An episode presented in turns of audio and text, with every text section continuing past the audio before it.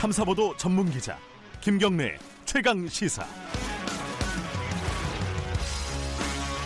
김경래 최강 시사 2부 시작하겠습니다.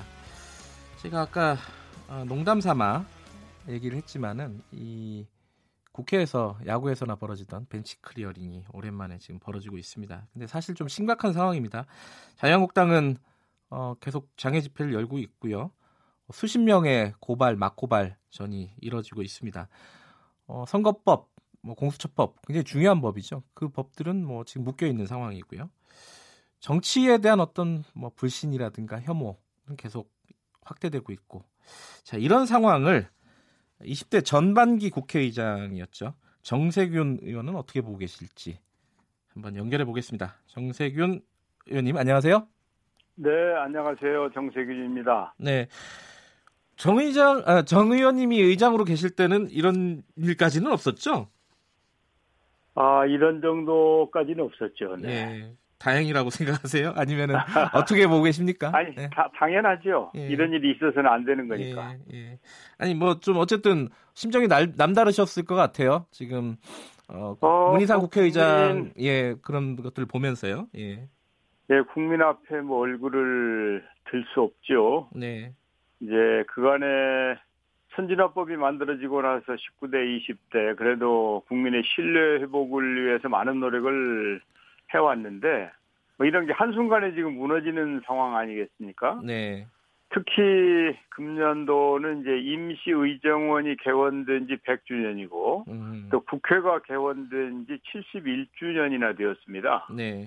아, 그간에 그래도 우리 대한민국이 그 힘들게 의회 민주주의의 토대를 마련됐다 이렇게 보고 있는데 뭐 정말 유감, 유감스러운 상황이 생겨서 네. 어, 뭐라고 어, 말씀을 드릴 수가 없는 상황입니다. 지금 이제 자유한국당 같은 경우에는요. 어, 뭐 예. 의원 전원이 고발이 돼도 어, 네. 끝까지 지켜내겠다. 그러니까 패스트트랙을 네. 막겠다. 이런 입장이고 그러니까 사안이 엄중하기 때문에 지금 국회 선진화법 예. 이런 거 따질 때가 아니다. 이렇게 얘기를 하고 있어요. 이런 부분은 어, 어떻게 받아들이고 계실까요? 아, 예. 글쎄 이제 뭐 그건 어, 국민들께서 판단하실 일이지만 네. 원래 의회라고 하는 말에는 그 모여서 의논한다는 뜻이 담겨 있거든요. 네.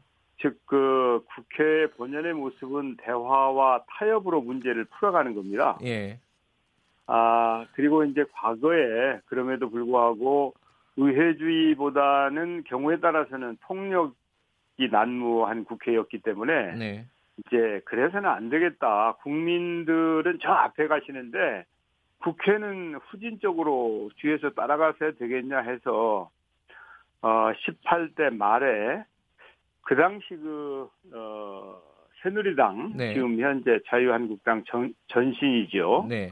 어 그쪽의 지도자들이 앞장서서 의회 선진화법을 만들었거든요. 네. 근데 현재 벌어지고 있는 일들은 그 선진화법 취지에는 정면으로 위배되는 초유의 사태입니다. 음흠. 아, 그래서 그 아무리 사안이 엄중하더라도 네. 폭력과 물리력을 동원해서 정상적인 의사 일정을 방해하는 일이 있어서는 안 된다. 이것은 네. 과거 지사로 그야말로 박물관에 보내야 될 일인데 음. 이런 일이 지금 다시 일어나고 있는 것에 대해서 참으로 참담한 심정입니다.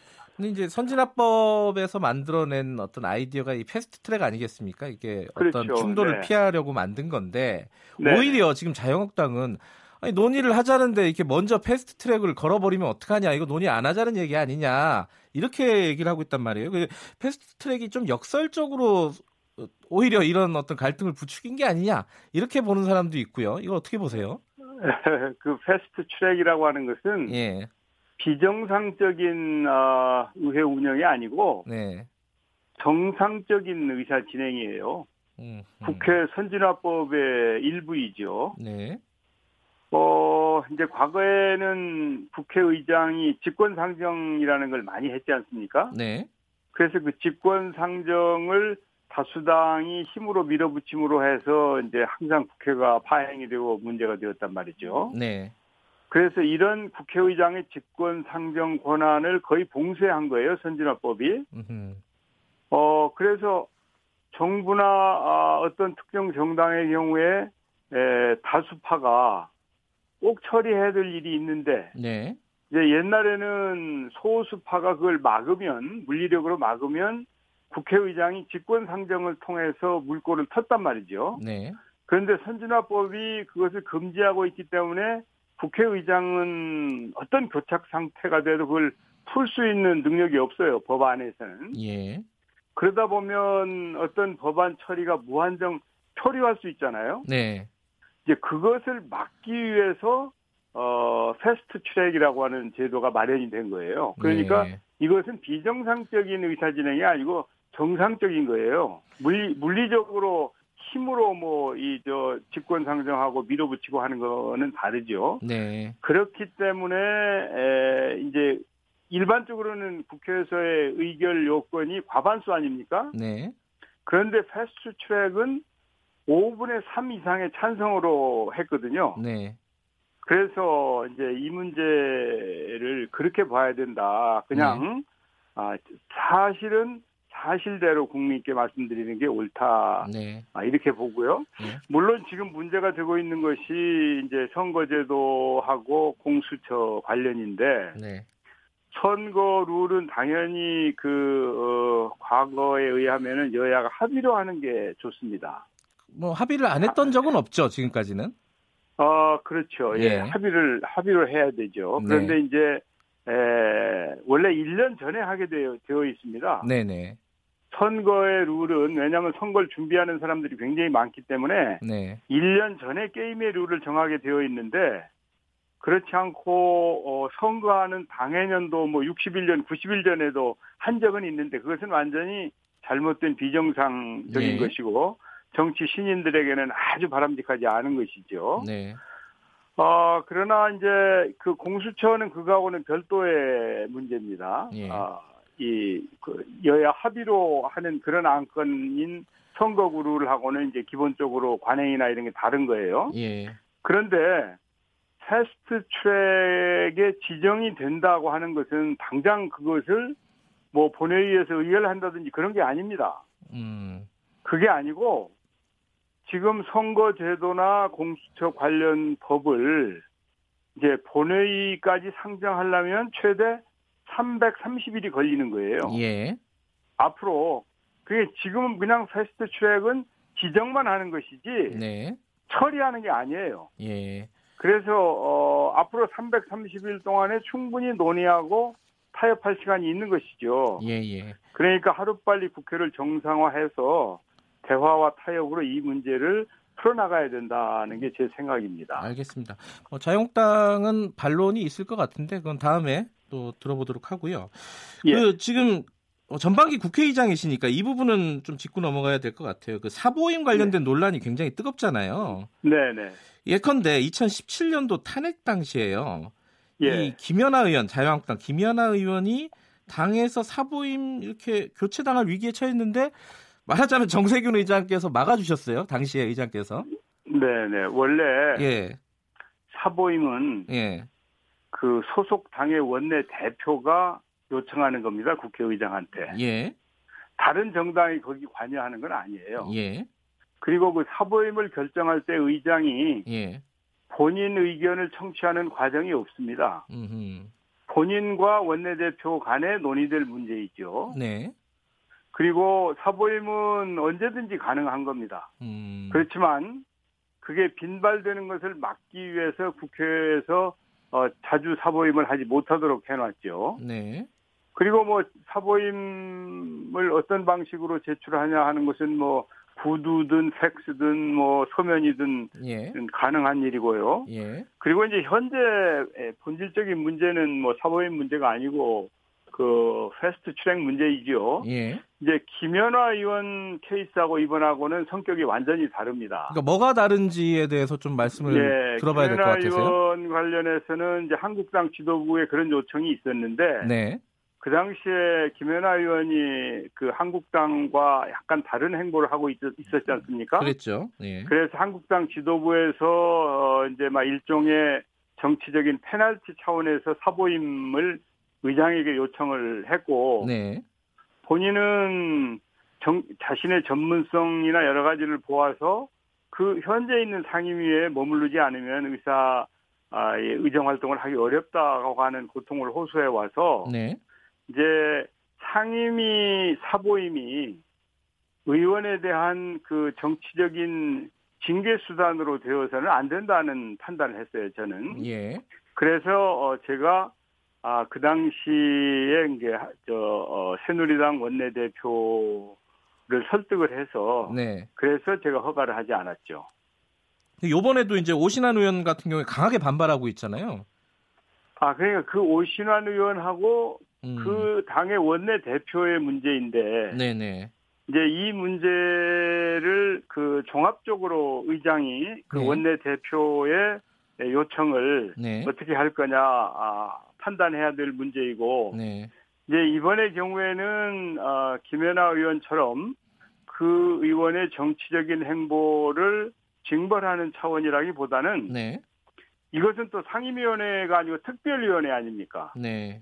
특별위원회가 만들어지면은 각 당은 그 특별한 사안에 대해서 다시 말해서 선거제도나 공수처에 대해서 그 당의 입장이 있습니다. 그걸 당론이라고 보통 이야기를 네. 하죠. 예. 그래서 어, 이 바른 미래에서 어, 당론 결정하는 그 투표까지 했, 했지 않습니까? 내부적으로. 당론은 아니라고 이제 얘기를 하죠. 지금은. 예.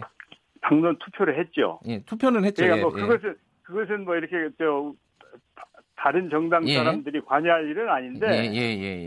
예, 예, 예, 예. 그래서 그게 당론으로 12대 11인가 이렇게 투표를 한 것으로 보도가 예. 되었어요. 예, 예. 이제 아마 의장은 그런 것들도 고려할 것입니다. 그래가지고 어, 원내 대표가 아, 사보임 요청을 의장에게 하면 예. 아, 지금까지 예, 이제 김연아 의원의 경우를 말고는 아마 그 문희상 의장이 에, 1년이 채 되지 않았는데 네. 지금까지 사보임 한 것이 238건이라고 합니다. 네. 이 238건은 정기국회나 임시국회 중에 수시로 이루어진 것이죠. 예. 특위도 물론이고요. 그런데 모두 다 원내대표 요청대로 어, 그 사보임을 수용했다고 합니다. 음. 알겠습니다. 이 뭐 어쨌든 그 당론이나 이런 부분들은 약간의 이제 견해 차이가 좀 있는 것 같은데요. 그 부분은 여기까지 얘기하고요. 일단 네. 그 얘기도 좀 여쭤봐야 될 것 같아요. 국회의장 지금 문희상 네. 의장께서 어, 경호권을 발동을 했어요. 예, 예. 근데 사실은 경호권을 발동을 하더라도 국회의원들을 끌어내거나 이런 모습을 보여, 보이는 게 굉장히 좀 난감한 상황 아니겠습니까? 이게 어떻게 좀 진행이 됐으면 좋겠다라는 어, 생각을 갖고 계시나요? 저는 이제 어떤 경우에도 네. 뭐 국회에서는 물리력이 동원돼서는 되지 않는다. 네. 특히 특히 선진화법이 지금 어, 살아있지 않습니까? 네. 선진화법을 국회가 무시하려면 법을 개정을 하고 하든지 국회라고 하는 것은 법을 개정하는 데니까 네. 어, 의원들이 개정할 수 있는 거 아니에요? 어느 정당이? 예. 그 선진화법이 살아 있는데 물리력을 쓰는 것은 어, 절대 되지 않는다. 특히 예. 선진화법은 어, 이제 의회의 그 원만한 의사 일정을 절대 방해해서는 안 된다고 되어 있는 것이거든요. 네. 그 의사를 방해하면 안 되죠. 그 의사를 음. 방해하는 쪽에 일차적인 아, 책임이 있고 예. 그런 일을 다시 되풀이해서는 안 된다고 생각합니다. 알겠습니다. 그리고 이제 예. 그것을 방해하는 상황을 해소하기 위해서 어떤 노력이 있다 하더라도 물리력을 쓰는 것은 바람직하지 않다고 생각합니다. 예, 어쨌든 뭐 1차적인 책임은 어, 방해하는 세력에 있고 그 이후에 지금 뭐 망치, 빠루 이런 게 등장하지 않습니까? 그런 것도 예. 바람직하지 않다는 말씀이신데 참 어려운 상황입니다. 그럼 어떻게 아니, 해야 될지. 그건, 예. 그건 또 다른 거예요. 예. 저 망치가 동원된 것은 내가 알아봤는데 예, 예. 이제 의안과 직원들은 예. 자신들의 직무를 수행해야 되는데 예. 선진화법을 어기고 불법하게 의안과를 점거하고 있는 사람들에 대해서 예. 그 상황을 해소하고 정상적인 업무를 하기 위해서 어, 한 것이기 때문에 그것을 예. 그것을 폭력을 동원했다고 보기는 어렵습니다. 의원. 알겠습니다. 지금 그 마지막으로요. 네. 지금 의장 네. 생활을 전반기에 하셨으니까요. 네. 지금 문희상 국회의장이 병원에 입원해 있고요. 그리고 네. 뭐 일종의 몸싸움까지 하고 성추행 논란까지 있습니다. 아, 예, 예. 이 부분 어떻게 보시는지 이 말씀만 듣고 좀 마쳐야겠어요. 아, 예, 뭐 저는 그 성추행 논란은 뭐 국민들께서 그냥 웃으시겠죠. 네. 어, 그리고 어, 문희상 의장이 이제 이 문제 때문에 지금 어, 병원에까지 입원하게 된 부분은 참으로 안타까운 일이라고 생각하고 예, 이런 때일수록 어떻게든지 정치를 복원해야 된다. 예, 원래 에, 국회라고 하는 것은 싸우더라도 그 물리력으로 싸우지 말고 말로 싸우라고 하는 것이거든요. 원래 네. 원래 국회는 싸우는 데예요. 그리고 지금 4월 28일 현재 13,397건의 법안이 계류 중입니다. 예, 민생 법안도 심각한 게 급한 것이 많고 네, 4차 산업혁명 시대를 대비해야 되는 그런 법안들이 많이 묶여 있는 상황인데 네, 금년 들어서 1월부터 지금까지 4월까지 개점 휴업 상태예요. 네, 이런 것은 어떤 이유로도 어, 국민들로부터 어, 공감받기 어렵습니다. 예, 하루빨리 국회가